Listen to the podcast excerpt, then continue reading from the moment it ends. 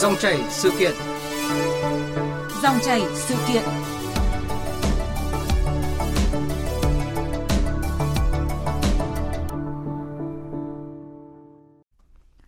Quý vị và các bạn, theo quy định của luật phòng chống bệnh truyền nhiễm năm 2007, bệnh truyền nhiễm nhóm A gồm các bệnh truyền nhiễm đặc biệt nguy hiểm có khả năng lây truyền rất nhanh, phát tán rộng và tỷ lệ tử vong cao hoặc chưa rõ tác nhân gây bệnh. Căn cứ quy định trên thì dịch bệnh COVID-19 được xếp là bệnh truyền nhiễm nhóm A từ năm 2020. Sau hơn 2 năm phòng chống dịch COVID-19 thì à, ngày 17 tháng 3, chính phủ à, có nghị quyết yêu cầu Bộ Y tế căn cứ vào tình hình chuyển biện pháp phòng chống dịch COVID-19 từ bệnh truyền nhiễm nhóm A sang nhóm B, tức là nhóm bệnh truyền nhiễm nguy hiểm có khả năng lây truyền nhanh và có thể gây tử vong. Sự à, điều chỉnh này nếu được phép sẽ ảnh hưởng đến nhiều đến việc trong việc điều hành cũng như là chăm sóc y tế lẫn cuộc sống của người dân. Vậy à, mức độ ảnh hưởng nếu COVID-19 trở thành à, bệnh nhóm B sẽ ở mức nào, kịch bản nào cho các hoạt động kinh tế xã hội khi COVID-19 ở nhóm B? Để tìm hiểu vấn đề này, chúng tôi mời đến phòng thu Phó Giáo sư Tiến sĩ Trần Đắc Phu, Cố vấn cao cấp Trung tâm đáp ứng khẩn cấp sự kiện y tế công cộng Bộ Y tế. Quý vị thính giả quan tâm muốn gọi điện đặt câu hỏi xin gọi đến các số điện thoại 0243 934 1040, 0245 563 563.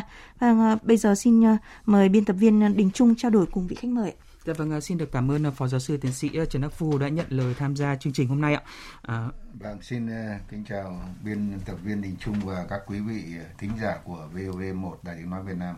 Dạ vâng, thưa Phó Giáo sư Tiến sĩ Trần Đắc Phu ạ, trong 7 ngày qua thì nước ta đã ghi nhận là khoảng 160.000 ca mắc COVID-19 mỗi ngày và số ca tử vong trung bình thì ghi nhận trong tuần qua là 71 ca một ngày, tức là giảm khoảng 13% so với tuần trước đó. Và tính chung thì tỷ lệ ờ, ca tử vong từ đầu vụ dịch tới nay thì ờ, cũng chiếm khoảng 0,5% tổng số ca nhiễm, tức là thấp hơn rất nhiều so với cái mức ờ, trung bình của mức mức chung của thế giới đó. À, vậy thì Phó Giáo sư có cho rằng đây có phải là căn cứ để chúng ta xem xét đưa COVID-19 về bệnh truyền nhiễm nhóm B không ạ? Dạ vâng, à, có lẽ thì các bạn cũng biết cái ngày 17 tháng 3 vừa rồi thì à, Thủ tướng trong cái nghị quyết 38 thì có giao cho uh, Bộ Y tế cũng như các cái bộ ngành ấy, làm sao là chúng ta uh, xây dựng nghiên cứu để xây dựng cái việc mà chuyển đổi cái bệnh uh, truyền nhiễm uh, Covid-19 nó đang là đại dịch nhóm A ấy, là sang là cái bệnh của nhóm B.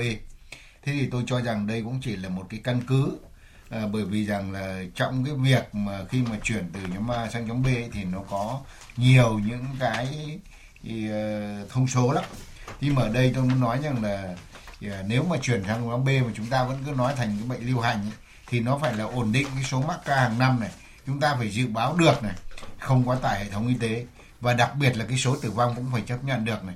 Biến chủng thì không uh, không được đe dọa đến cái tình hình đời sống sức khỏe người dân vâng. và không ảnh hưởng kinh tế xã hội vâng. thì đấy là những cái mà tôi cho rằng là à, chúng ta cũng cần để tiếp tục xem xét đến để nghiên cứu để làm sao mà đến thời điểm nào mà chúng ta có thể là à, chuyển đổi được từ nhóm A sang nhóm B là như vậy. Dạ vâng, à, thưa ông ạ, bên cạnh đó thì Việt Nam thì cũng là một trong sáu nước có độ bao phủ vaccine lớn với cái tỷ lệ ờ, tiêm đủ hai liều cơ bản ờ, cho người từ 12 tuổi trở lên thì đạt uh, 90 uh, 90% đấy. À, có nhiều người thì đã trải nghiệm khi mà trở thành bệnh nhân F0 thì cho rằng là với các triệu chứng nhẹ vì hầu hết là được tiêm phòng ấy. À, vì vậy mà COVID-19 uh, cần đưa về bệnh truyền nhiễm nhóm B giống như là các bệnh lưu hành khác như là cúm, sốt xuất huyết hay là tay chân miệng. Vâng, ông nghĩ sao ạ? Vâng, à, như à, chúng trước tiên chúng ta phải thấy rằng cái này thì cũng có những cái bệnh mà khi mà cái vaccine của nó cái đạt được cái hiệu quả cao phòng bệnh cao ấy thì nó từ cái đại dịch còn rất là nguy hiểm nhưng mà chúng ta cũng có thể đưa về những cái à, bệnh nhóm B được thế nhưng mà thực tế thì tôi cho rằng cái việc tiêm vaccine nó cũng chỉ là một cái căn cứ thôi và nó cũng không phải rằng là uh, tất cả. Và bởi vì các bạn biết là vaccine phòng chống covid 19 thì nó đúng là nó có làm những người nhiễm giảm nhẹ nhưng mà cái người nhiễm vẫn là nguồn lây. Và nếu mà chúng ta không cẩn thận thì nó vẫn làm quá tải hệ thống y tế. Và nếu như đúng là một chúng ta có một cái vaccine mà nó hiệu quả nó cao ấy, thì chúng ta không cần phải cái biện pháp đáp ứng gì mà chúng ta vẫn có thể là à, chuyển thành những cái nhóm B mà nó không ảnh hưởng lớn đến đời sống của À, người dân vân vân. Nhưng mà đây thì, à, thì à, ở đây thì thực tế rằng là vaccine nó cũng chưa phải là một cái hiệu quả giảm cái lây nhiễm như là mong muốn. Nên tôi cho rằng đây nó cũng là một cái căn cứ thôi.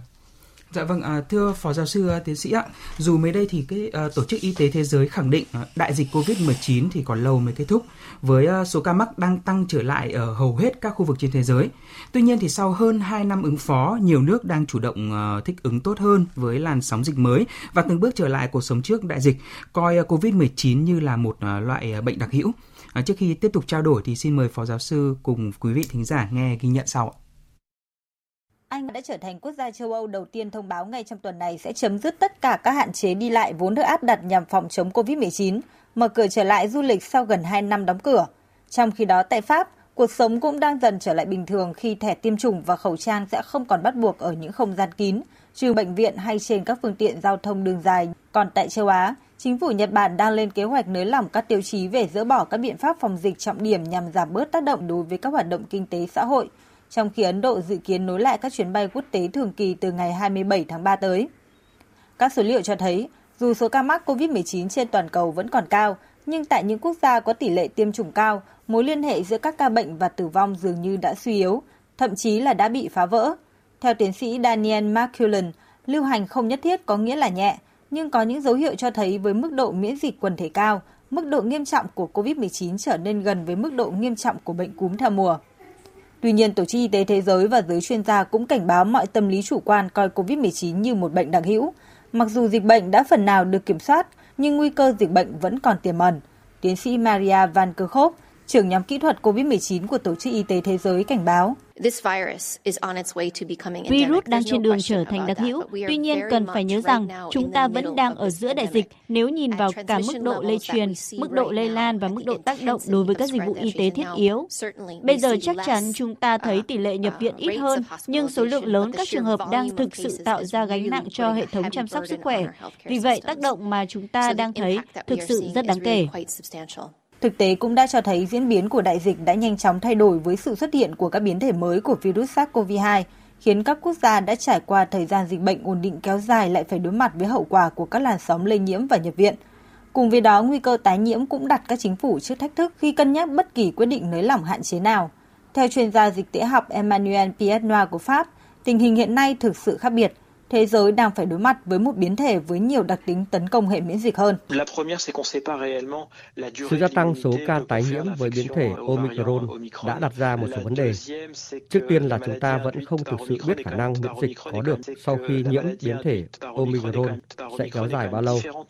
Thứ hai là cũng chính vì ít gây bệnh nghiêm trọng, nên khả năng kích thích miễn dịch của biến thể này cũng nhẹ nhàng hơn, và vì thế khả năng bảo vệ cũng thấp hơn.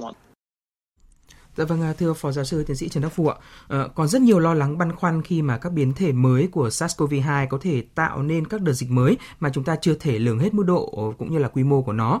Song ờ, một số nước đã coi COVID-19 là bệnh lưu hành và mạnh dạn tháo gỡ các cái quy định phòng dịch. À, thưa ông, à, ông có ý kiến như thế nào về chiến lược phòng chống dịch của một số nước châu Âu mà chúng ta vừa nghe ạ? Vâng, có lẽ thì Việt Nam của chúng ta trong cái luật phòng chống bệnh truyền nhiễm thì có phân loại thành nhóm A, thì nhóm B, thì nhóm C.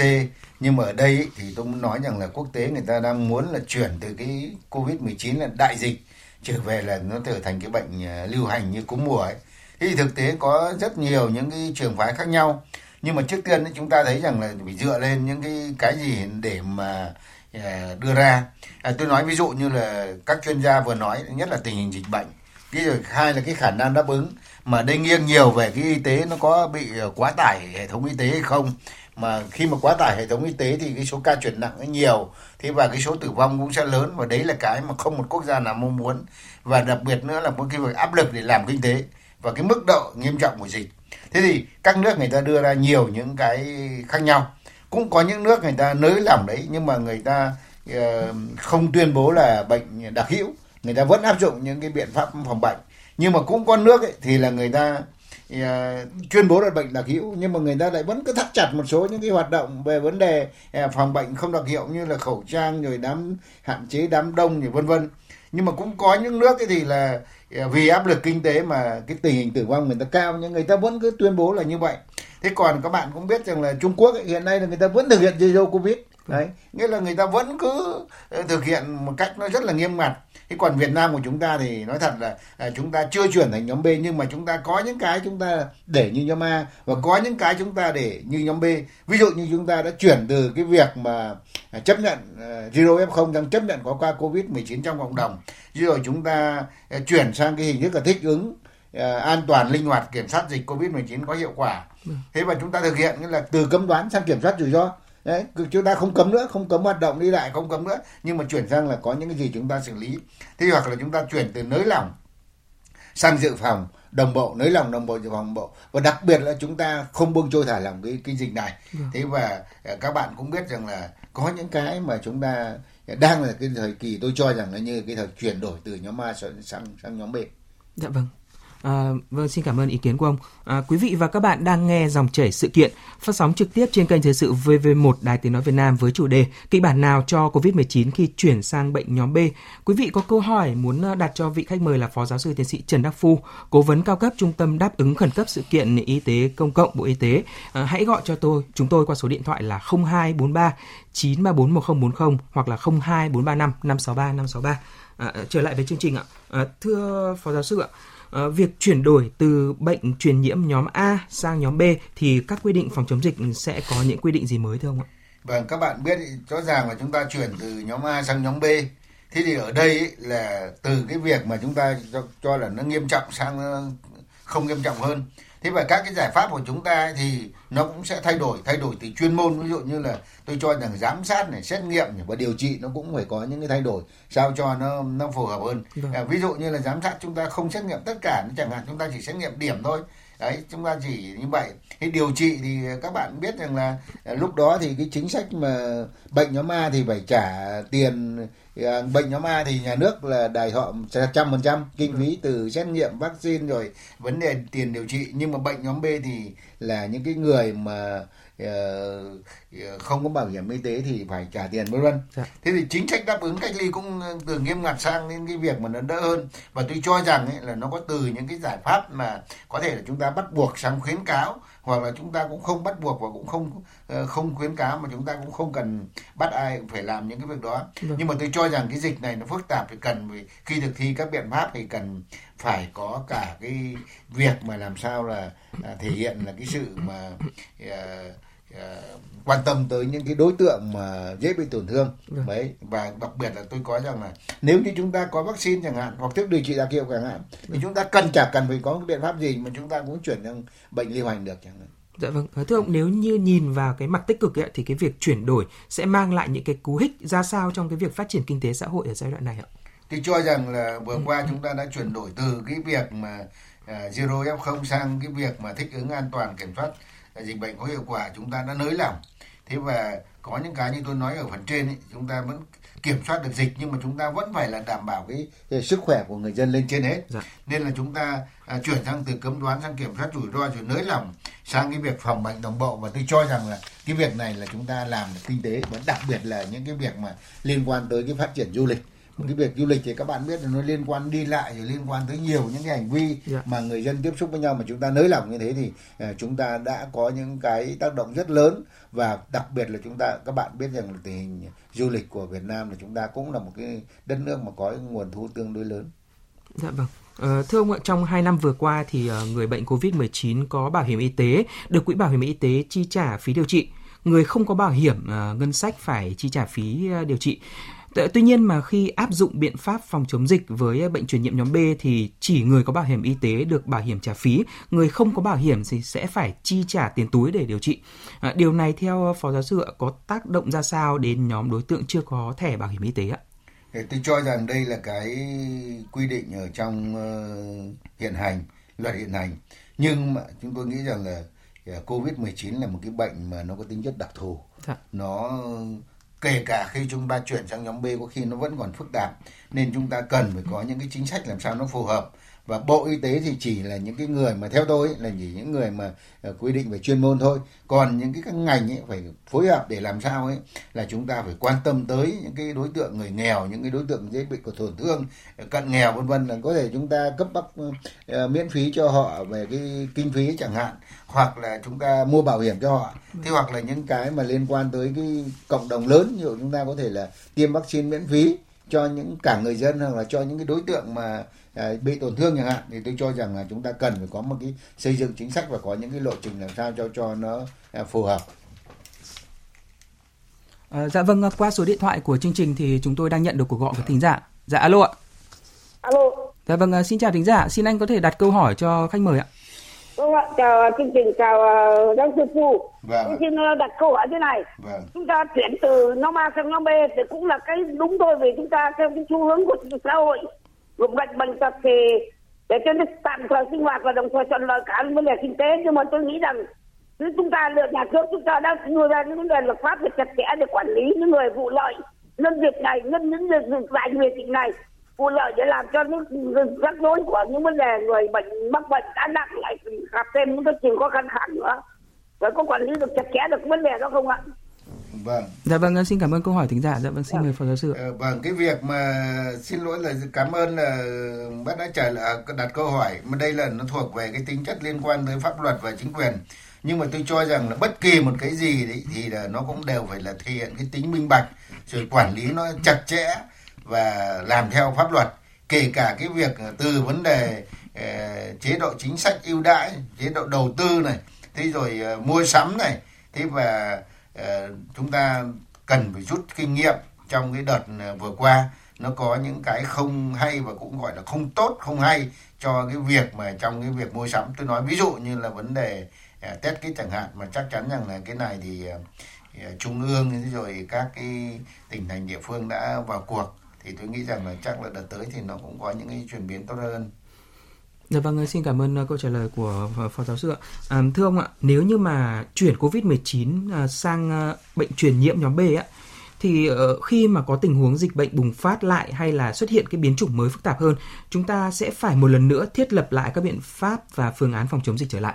À, với COVID-19 thì theo Phó Giáo sư Tiến sĩ Trần Đắc Phu, liệu bệnh dịch này có tái bùng phát với cái mức độ nguy hiểm hơn trong tương lai không ạ? Vâng, Ờ, trước tiên thì tôi muốn nói rằng là Covid-19 nó là một cái bệnh nó đặc thù và nó cũng không giống các cái bệnh từ trước đến nay và chúng ta luôn luôn phải theo dõi, bởi vì các bạn biết là nó luôn luôn biến chủng rồi, biến chủng sau thường là nó có những nặng hơn biến chủng trước hoặc là lây lan nhanh hơn, vân vân. Thế thì tôi ấy, tôi nghĩ là chúng ta phải luôn theo dõi. Và trên uh, qua cái việc mà làm các bạn cũng biết rằng là chúng tôi cũng thấy rằng là có những bệnh mà chúng ta vẫn gọi là bệnh mới nổi nghĩa là tự nhiên nó nổi lên hoặc là có bệnh là tái nổi. Nghĩa là trước kia ấy là nó uh, mắc cao xong nó giảm đi thì xong nó lại lại tái nổi lên. Nói ví dụ như bệnh lao chẳng hạn. Thế thì chúng ta phải luôn luôn đặt ra vấn đề đó. Và ở đây chúng ta phải thấy rằng là đáp ứng phải phù hợp với nguy cơ. Nguy cơ đến đâu chúng ta đáp ứng đến đó. Và chúng ta cần phải đánh giá những nguy cơ mà để làm sao ấy là không ảnh hưởng tới cái, cái sức khỏe người dân và đặc biệt là vấn đề kinh tế rồi vấn đề an sinh xã hội thì đấy là những cái mà như vậy. Thế còn nếu mà nó diễn biến mà nó phức tạp lên thì chúng ta lại phải đánh giá cái nguy cơ và chúng ta có những cái đáp ứng nó lên. Nhưng mà về quan điểm của tôi thì tôi nghĩ rằng là có lẽ thì nó không bị uh, nặng lên nữa mà nó sẽ uh, trở nên là nó có những cái biến chủng mới nhưng mà chúng ta có những cái kinh nghiệm trong phòng chống hoặc là giờ chúng ta có những cái vaccine thì chúng ta có cái thuốc vân vân thì chúng ta cũng có thể là khống chế ở cái mức độ mà đảm bảo làm sao là kiểm soát được, chứ chúng ta không không phải quay trở lại ờ, làm các cái việc như là phong tỏa rồi cách ly nó ờ, khủng khiếp như ngày xưa nữa, hoặc là cấm đi lại, vân vân. Dạ vâng ạ. Đến thời điểm này thì ờ, Tổ chức Y tế Thế giới vẫn kêu gọi các nước là cần thận trọng và tiếp tục các biện pháp như là là tiêm vaccine rồi xét nghiệm, chăm sóc y tế sớm cho người bệnh, cũng như là sử dụng khẩu trang thường xuyên. Vậy ờ, Phó giáo sư có cho rằng là khuyến cáo này vẫn hết sức cần thiết dù là chúng ta đã chấp nhận chống uh, sống chung an toàn với dịch bệnh ạ? Vâng, đến thời điểm này chúng tôi nghĩ rằng là trên thế giới thì tổ chức thế giới đưa ra là nhất là nó còn cái việc mà rủi ro do cái biến chủng. Cái việc thứ hai ấy là vấn đề là vaccine còn nhiều quốc gia chưa tiêm được. Và đặc biệt cái hiệu lực của cái vaccine này nó ở một cái mức độ phòng lây nhiễm nhất định. Nên ấy, chúng ta chấp nhận là sống chung thì sống an toàn để làm uh, kinh tế. Nhưng mà chúng ta cũng còn phải có cái, cái giải pháp làm sao cho nó phù hợp. Và để đưa ra những cái đáp ứng phòng chống dịch cũng như làm kinh tế cũng như đảm bảo an sinh xã hội một cách phù hợp. Mà tôi vẫn nói một câu là à, chúng ta cần phải thích ứng an toàn linh hoạt hay nói là dĩ bất biến ứng vạn biến. Nghĩa là Ờ, à, sát covid 2 nó như thế đấy nhưng mà trong từng thời điểm nó khác nhau. Ví dụ như là chúng ta có tiêm vaccine rồi toàn bộ hà nội chúng ta nới lỏng như thế nhưng nó không bị số tử vong cao như thành phố hồ chí minh chẳng hạn. Thế thì nó phải căn cứ vào tình hình dịch và căn cứ cái đáp ứng và cái năng lực của chúng ta. Và đặc biệt ở đây tôi muốn nói rằng là cái năng lực mà không để quá tải hệ thống y tế không bị chuyển nặng và cái ờ, tử vong chúng ta chấp nhận được thì cái đó là cái mà ờ, quan trọng bậc nhất cho đặt sức khỏe người dân lên trên hết cũng như nghị quyết của chính phủ cũng đã nói vấn đề này. Dạ vâng, ờ, thưa ông ạ, rõ ràng là nếu như mà chúng ta chuyển ờ, từ nhóm A sang nhóm B á, thì sẽ có một số các quy định ờ, nên thay đổi đúng không ạ? Nhiều người cho rằng là như như ngay cái quy định 5K ấy, hiện nay thì cũng có những điều nó vẫn sẽ còn bất cập trong cái thời điểm hiện nay. Vậy theo ông nghĩ thì những cái quy định gì chúng ta nên thay đổi trong cái thời điểm này ạ? Trước tiên tôi muốn nói rằng là nó thay đổi về nhất là chính sách về chuyên môn. Thì dạ. bộ y tế phải ngồi với một số các cái chuyên gia. Cái thứ hai là thay đổi chính sách về đáp ứng. Thì ờ, đáp ứng ở đây là đáp ứng phòng bệnh rồi đáp ứng về những cái chính sách cho người dân. Vâng. thì các bộ ngành phải phải ngồi và tham gia. Tôi nói ví dụ như là bộ tài chính hay bộ lao động thương binh xã hội về bảo hiểm y tế chẳng hạn. Thế còn ấy, ở đây tôi nói sâu lên một chút về 5K à, chúng ta hiểu 5K là như thế này. 5K đây là virus SARS-CoV-2 lây theo đường hô hấp và lây theo giọt bắn thì cái việc 5K đấy là nó là những cái phương pháp phòng bệnh không đặc hiệu. Nhưng mà 5K không phải là lúc nào cũng phải thực hiện đến 5K trong từng tình huống từng cụ thể chúng ta thực hiện là ca nào là ưu tiên ca nào là bổ trợ và thực hiện tối đa có thể. Chứ còn tôi nói ví dụ như là ăn uống thì làm sao chúng ta đeo khẩu trang được? Nhưng mà khi đi xem đá bóng thì chúng ta làm sao là chúng ta lại lại lại, lại giãn cách được chẳng hạn. Nhưng mà xem đá bóng chúng ta lại có thể đeo khẩu trang được. Nên là chúng ta không nên hiểu lầm, vừa qua cũng có một số ý kiến hiểu lầm là bỏ à, ca tụ tập với bỏ cái ca kia. Tôi muốn nói rằng là đây là năm cái biện pháp phòng bệnh, chứ không phải rằng là năm ca phải thực hiện một lúc, mà chúng ta thực hiện cái ca nào, tối đa có thể và thực hiện được ca nào trong tùy từng hướng nào. Cái đó mới là cái thông thái của những cái người mà à, thực hiện, nghĩa là chúng ta là người dân và cả có những quy định của các cái à, cấp chính quyền trong từng cái hoạt động và từng cái nghị cảnh nghị cảnh khác nhau. Dạ vâng, à, một lần nữa thì à, xin được cảm ơn Phó Giáo sư Tiến sĩ Trần Đắc Phu, Cố vấn cao cấp Trung tâm đáp ứng khẩn cấp sự kiện y tế công cộng Bộ Y tế với những à, phân tích về kịch bản khi mà chúng ta đưa COVID-19 trở thành bệnh truyền nhiễm nhóm B. À, xin cảm ơn quý vị thính giả đã gọi điện đến chương trình, gửi câu hỏi cho chuyên gia tham dự chương trình ạ.